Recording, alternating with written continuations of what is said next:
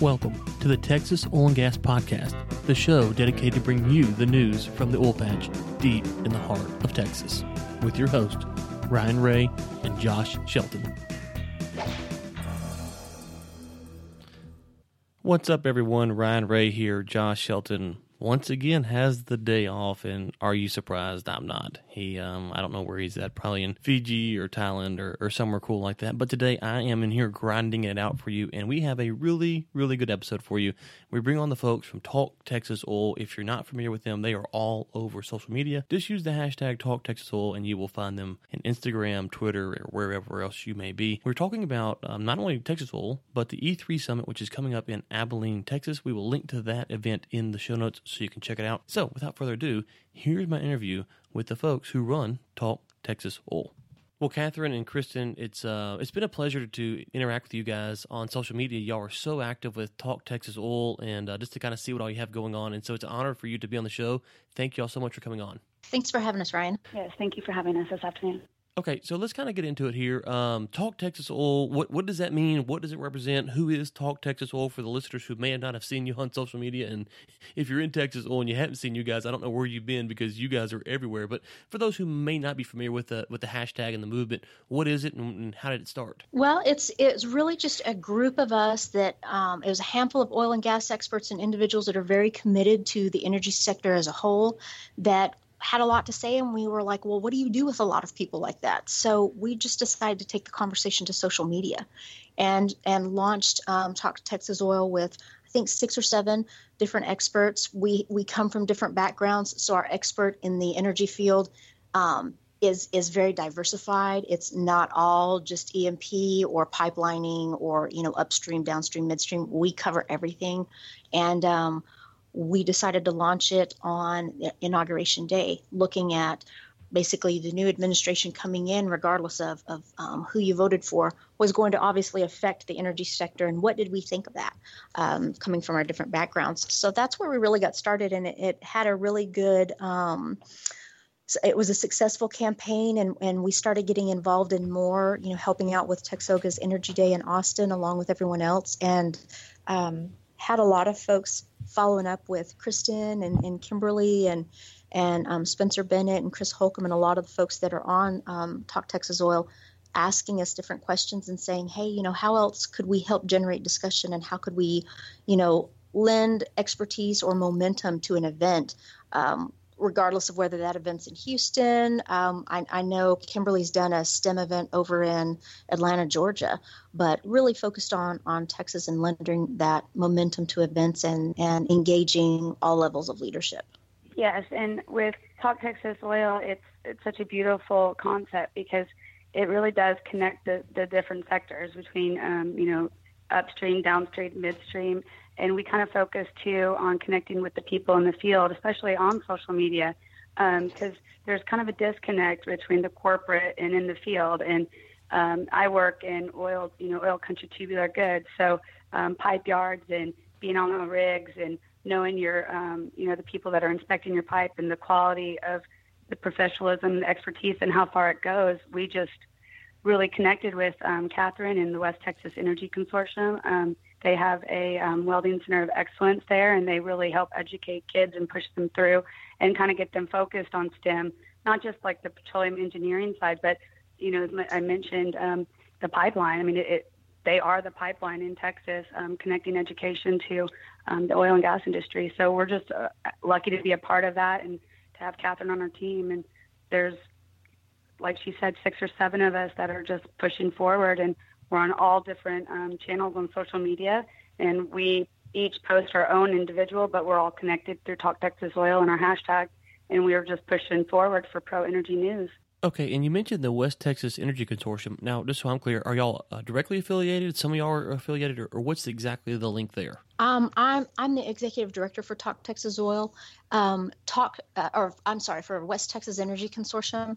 The Talk Texas Energy Oil group I just participate in as a social media expert, coming from a different background, promoting education and workforce, and looking at the financial and political climate that affects energy industry. Gotcha. Okay, so Talk Texas Oil. So let's talk Texas Oil. What is going on? What's the big news? There's a lot of fear in the market right now as we're recording this on June 26th, and it's a bearish market, and I know a lot of people are kind of concerned that prices may actually go into the 30s. What are you guys hearing out there as far as Texas Oil? Well, for me out here in the West Texas area, and looking at leases and looking at large amounts of acreage being traded on and off, every week out here you hear of another company buying millions of dollars or billions of dollars worth of acreage from another company.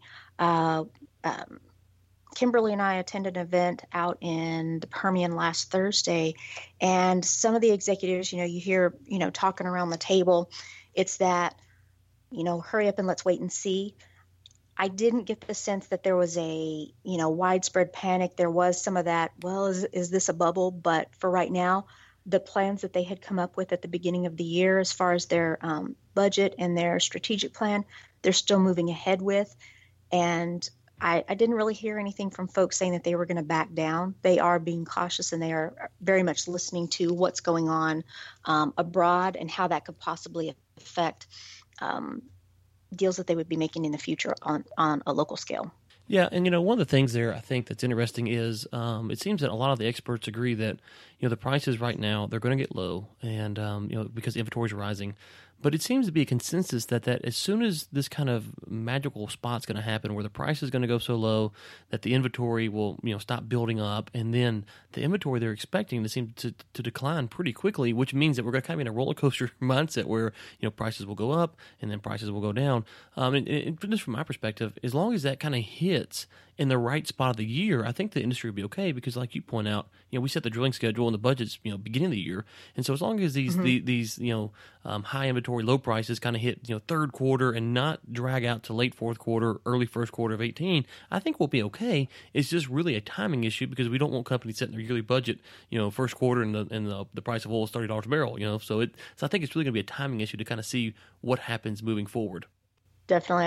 And I think it definitely will play into some of those larger companies and those companies that were able to absorb a lot of the credit risk that they took early on.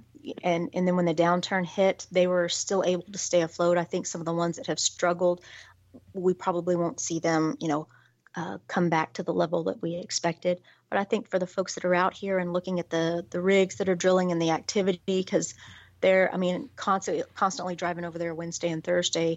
There was a lot of activity in the Permian. A lot of I saw an uptick in activity versus when I was over there, say October, for another event.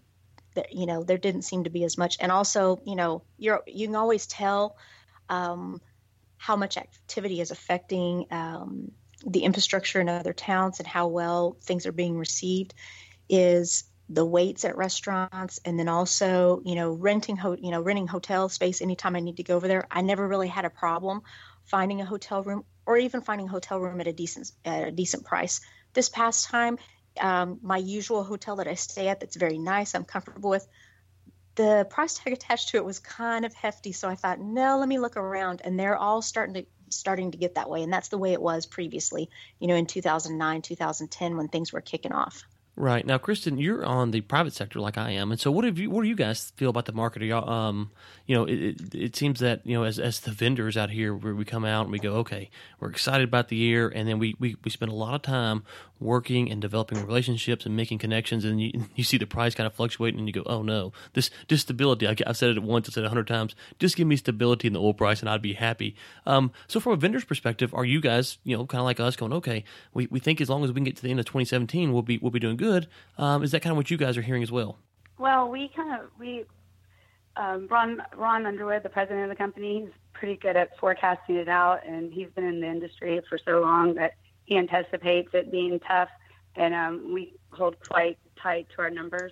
But the overall, we deal more, we look at the market as far as oil and gas, but we also deal with steel. So, we're looking at all of the different things that factor that as far as, anti-dumping laws and things of those regulations, which change everything considering we don't really have too many U.S. American steel mills right now. So, but as far as the outlook for us, we're looking at, balancing out probably in the middle of, next year. But we're not worried too much about it. But I will say, though, we've got a lot of people coming into our office. A lot of people's jobs are shifting, and, but there is an up, a positive note, and everyone's really excited. There's been a lot more work.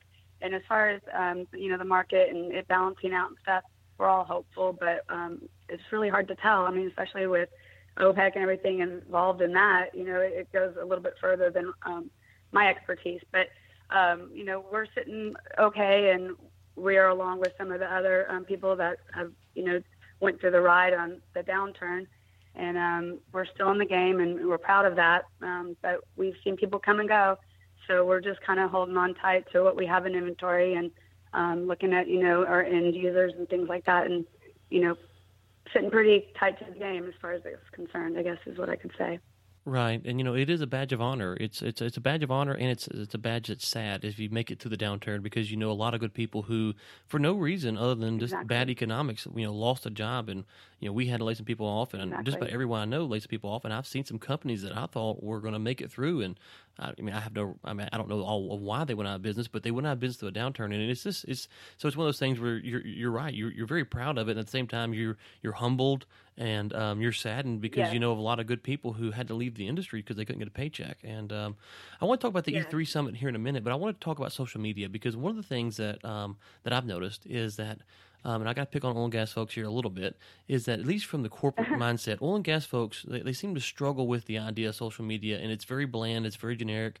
When I deal with renewable folks, it seems that they kind of got a better grasp of what's going on with social and how to interact there. That's why I love you guys, because I got a tag the other day on Instagram. Y'all tracked me down on Instagram and tagged me, and there was 4,000 hashtags and, all this stuff on there. And so anybody who was remotely interested in what we're talking about, you had a hashtag there for it. And so I just loved it, because that's, that's what we need to do as oil and gas professionals if we're going to get our message out there. So just kind of walk me through y'all's mindset with social media, and what kind of drives you, and is there one platform that you prefer over another? Well, I guess I'll I don't know if there's a platform, because we've really done well on all of them, and it's different people that it reaches to. And that's our goal. We want to be the bridge, and we want to bridge all the gaps that are out there. And social media, it's one of those things where when I first started it for our company, I had to convince everyone that we needed it. I had to convince everyone that it was a positive thing. I had to convince everybody that we were fighting the other side on it as far as the anti, oil and gas on social media. So, and to put yourself out there, it gives you a little bit of vulnerability. So we launched it for our company about 4 years ago, and we just started growing our pages. And my goal was to have it on all my mediums. It was going to be pro energy. And then I was just lucky to connect with people like Catherine Stokes and Kimberly Smith, who were advocates on, in their right and on their platforms. They go Twitter and Facebook, and I speak for Kimberly, but we're on Instagram, Facebook, Periscope. Periscope's really what launched us as far as getting us written up in Rig Zone, and I'll just kind of pass it on to Catherine from there. Yeah, what we looked at is, because every one of us come with not only a different expertise as far as our focus and our commitment to energy, but also an expertise of what we feel comfortable with as far as social media. And so, Kimberly may put something together on what she's comfortable using as far as the different social media accounts, and she just sends it out. And then, we might tag in all of our accounts, and then anything new that she might not be doing, whether it's Snapchat or Periscope or some of the other video pieces. But really what we wanted to look at as a group was, how could we globally broadcast and allow individuals that are in rural communities, you know, international, offshore, like every kind of geographic or energy expertise spectrum, and have them involved in the discussion. And I mean, you know, we have folks that are executives or VPs at large E&P groups that know about us and comment. And, you know, we might see them at an event and they comment. And then we have folks that work out in the field that email and tag and comment to some of our things on Twitter that, you know, they actually work out in the field. They're doing every day what the engineers are sending down for them to do and sending reports back at. So that's what we wanted, is to have it much more organic and have every individual involved. And all of those individuals represent such a broad spectrum of the profession that we thought that that would be the best approach to gain some connection and also to help influence those conversations. Because I know, you know, even just within an organization, you have the worker bees that they know what's going on a daily basis, but, you know, the head bees up here have a different idea, and that happens to all of us. It does not matter what industry you're in, whether you're a profit, nonprofit, public, private sector.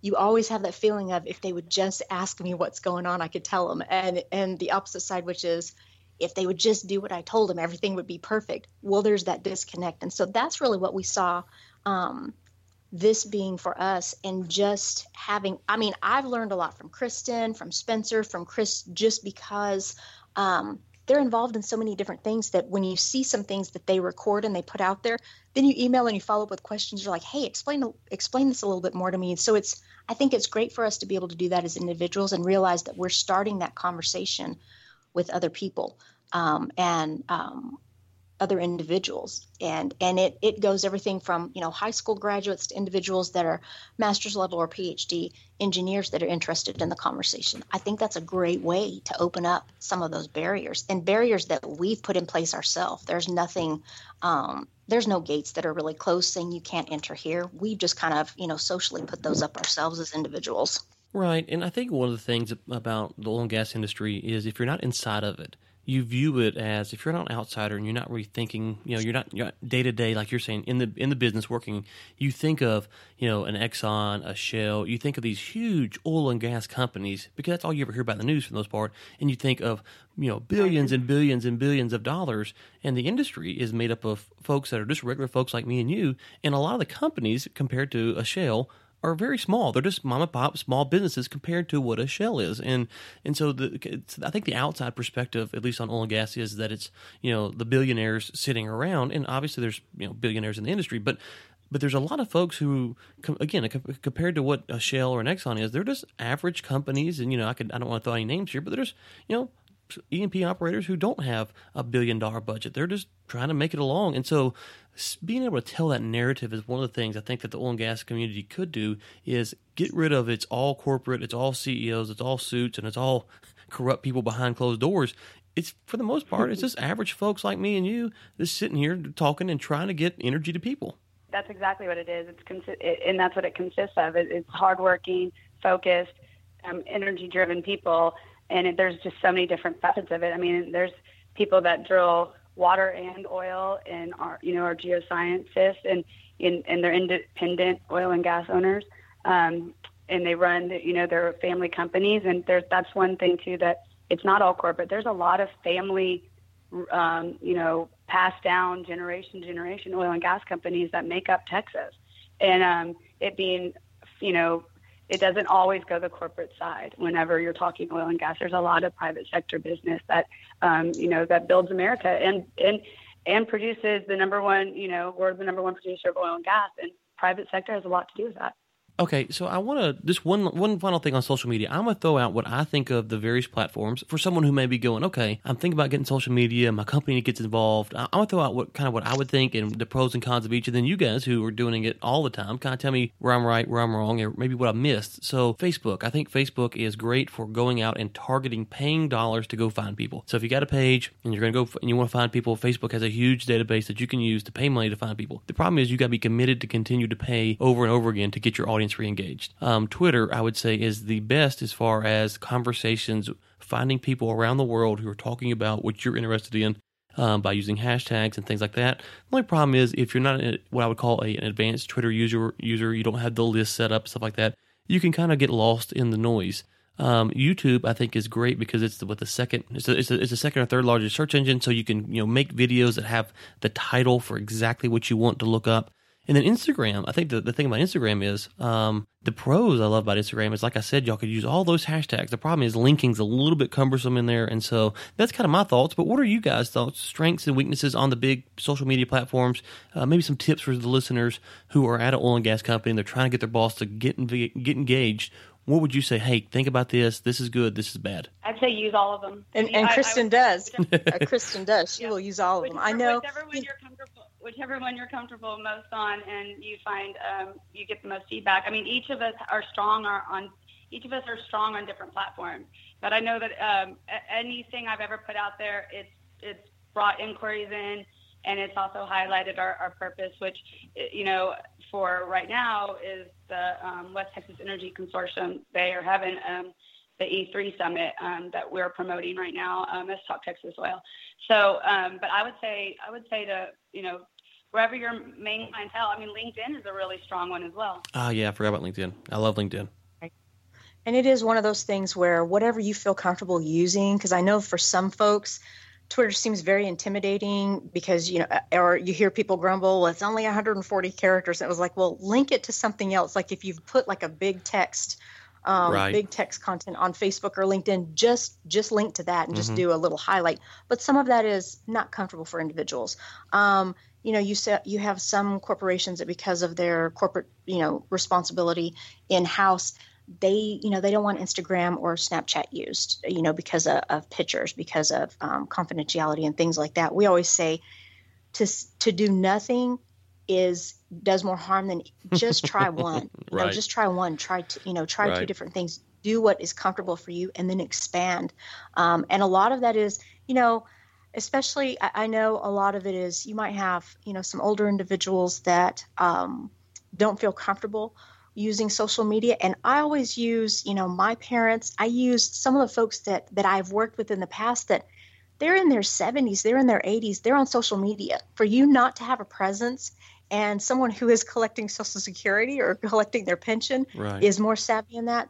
I mean, that's a shame. And it is, while there is definitely something to be said for the traditional marketing plans, which, involves a lot of old school marketing, there's a lot to be said of involving social media. And to me, that is an option for return on investment that basically you're investing some time, not a lot of money.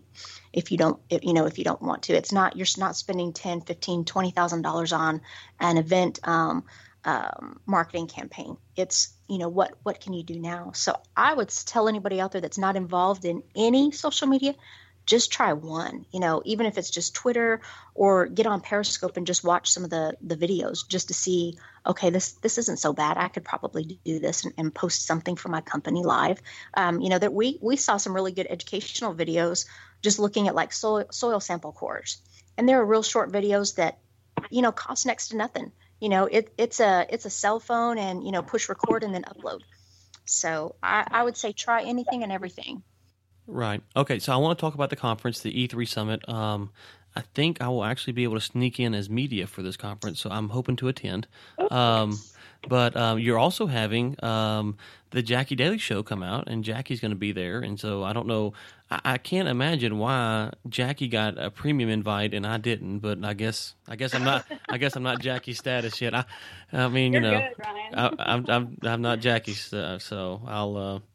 I don't know. I'll have to email her about that and get on her. But tell us about the conference, what's going on, and then explain to my listeners why I wasn't invited as the keynote, so that because I don't want you guys getting a lot of hate mail over this. So just go ahead and dispel the myth or something. Right. You're setting us up. Yeah. No, what the E3 Summit started out as is more of an educators conference. We, especially out here in West Texas, we have a large out of the 49 counties that the West Texas Energy Consortium covers. I mean, almost all of those are rural communities. Our big hub cities are Abilene, Midland, Odessa, and San Angelo, and they're not over 200,000. So, you know, and maybe in the Metroplex they would consider that rural. We consider rural anywhere from 3,000 people or less, and that's most of our communities out here. We have over 117 ISDs, and 7 of our community and technical colleges that are out here. All of those educators have to have some form of professional development. A lot of really, really great conferences that are here in the state are all along the I-35 corridor. And I've been to several of those conferences, presented at them. They are very nice and very well done. But because there's a lot of travel involved, or registration fees are just price prohibitive for some of our smaller ISDs to attend. So we wanted to bring something out here that is a little bit, you know, smaller in concept. It's not 3 days long, but it's something that would allow educators from all over the region to get together and do some professional development workshops, to have some different vendors come in, or business and industry meet with them, and just have a time for them where it's just a convention focused on education and professional development. We had last year snuck in a piece that we involved business and industry, and we said, we want you to be here. We want you to have those conversations with educators, because these educators are basically growing up your future workforce. And we saw that there was kind of like with, you know, upstream, midstream, and downstream, kind of that disconnect with communication. Our educators do a wonderful job educating our students across the state. But there was just something missing that we wanted business to be involved in. For instance, one of our automotive dealerships, he got together with 4 other professionals in town and went and sat down with the ISDs and said, you know, you're really doing a good job when you're looking at your automotive technicians. Here's something else we're seeing when those students graduate and they come to us to get a job. And it was just little things that if those instructors had known that, the difference that it would have made. And by making those subtle changes in the curriculum and what was presented and some things that needed to happen in the classroom, it shortened the training time and shortened and decreased the dollar amount that employer had to invest in the training part, because that's the big part, is recruiting and retaining that employee. That's a huge dollar investment for any employer. So this year we've expanded on that, and we're still doing the professional development for the educators, but we're also opening up a larger exhibit area, and we're inviting every kind of energy, service industry, any kind of infrastructure industry. We have Gateway Energy Services, Texas Instruments, Heartland Solar.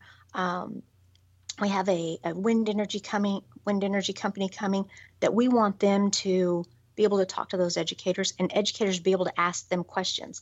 And it's providing expert conversation on STEM education and how that translates to the business and skill sets that employees need when they come out of the classroom. And we'll have those exhibits open to the public as well, because those companies we're very appreciative that they're giving of their time, and it's not a cheap endeavor to travel from out of town or even give up a day, even if you're located here in Abilene, to spend at a booth. We know that some of them also have current positions that they're looking to fill, and so we're opening this up to the public so that anybody from Abilene or the surrounding area, if they're looking for a job, to be able to come in, or they just want to see, hey, what these service companies, or what are some of these companies doing that are in town? Because we found there are some companies you didn't even know they were there because they don't have a big storefront, or they might be in an industrial park that we don't all, you know, it's not like going to the mall where you see all the storefronts. If you're in an industrial park, the only reason you're getting visited out there is because somebody's coming to see you. So a lot of that is to promote products, services directly to individuals and institutions, and also just to show the community and our educators, hey, we support you, and we want to be a part of educating our future workforce and supporting our future communities. Okay, and where is what's the link to the website so that the listeners can go and check out this information, which will be the E3 Summit, which is on July 19th in Abilene, Texas, just right down the road from where I'm at. But if you wanted to find out more information, where could they go? I think go to www.e3stem.org. Okay, and just throw out a few hashtags and social media accounts on where people can find you, because you are all over the place and you're posting like crazy. So if you want to find out more about the Talk Texas Oil, where can they find that at? And also the West Texas Energy Consortium. Right. You can follow us on Twitter at Talk Texas Oil, no spaces, or if you're looking for the consortium, it's at WTXEC. We also have Instagram, Facebook. I think Kristen has us set up on every possible social media account you could have, Snapchat, Periscope, any of those video links, and Vimeo. Definitely look for Talk Texas Oil, West Texas Energy Consortium, and Talk Texas Oil did a great job with me this past week of supporting the Permian Road Safety Coalition. So anything having to do with energy, look for hashtag Talk Texas Oil. Okay, great. Is there anything else that we need to plug or promote before we let you all off today? Nope, I think we're good. Just the hashtag Talk Texas Oil and the E3 Summit 2017. Okay, and again for my list, and you can find the West Texas Energy Consortium on all social media channels if you just search at WTXEC. Okay. And again, for my listeners, please don't send any hate mail to them. They just found out about this show and the enormous reach that it has. So they're new here, and we're walking them along. And so, but no, we appreciate you guys coming on so much. It's been fun, and look forward to getting tagged. Hopefully, another post soon, and watching the feedback from that. But thank you guys so much. Thanks, Ryan. Appreciate it. Thank you. Thanks again. Ladies, for coming on. Really enjoyed the show and look forward to seeing you at the E3 Summit. Folks, if you're going to be in Abilene or around Abilene on that day, July 19th, would love to meet you. Let me know. Shoot me an email. You can find my contact information at globalenergymedia.com/contact or Twitter. You can find me at Ryan Ray Sr. Until next time, keep climbing.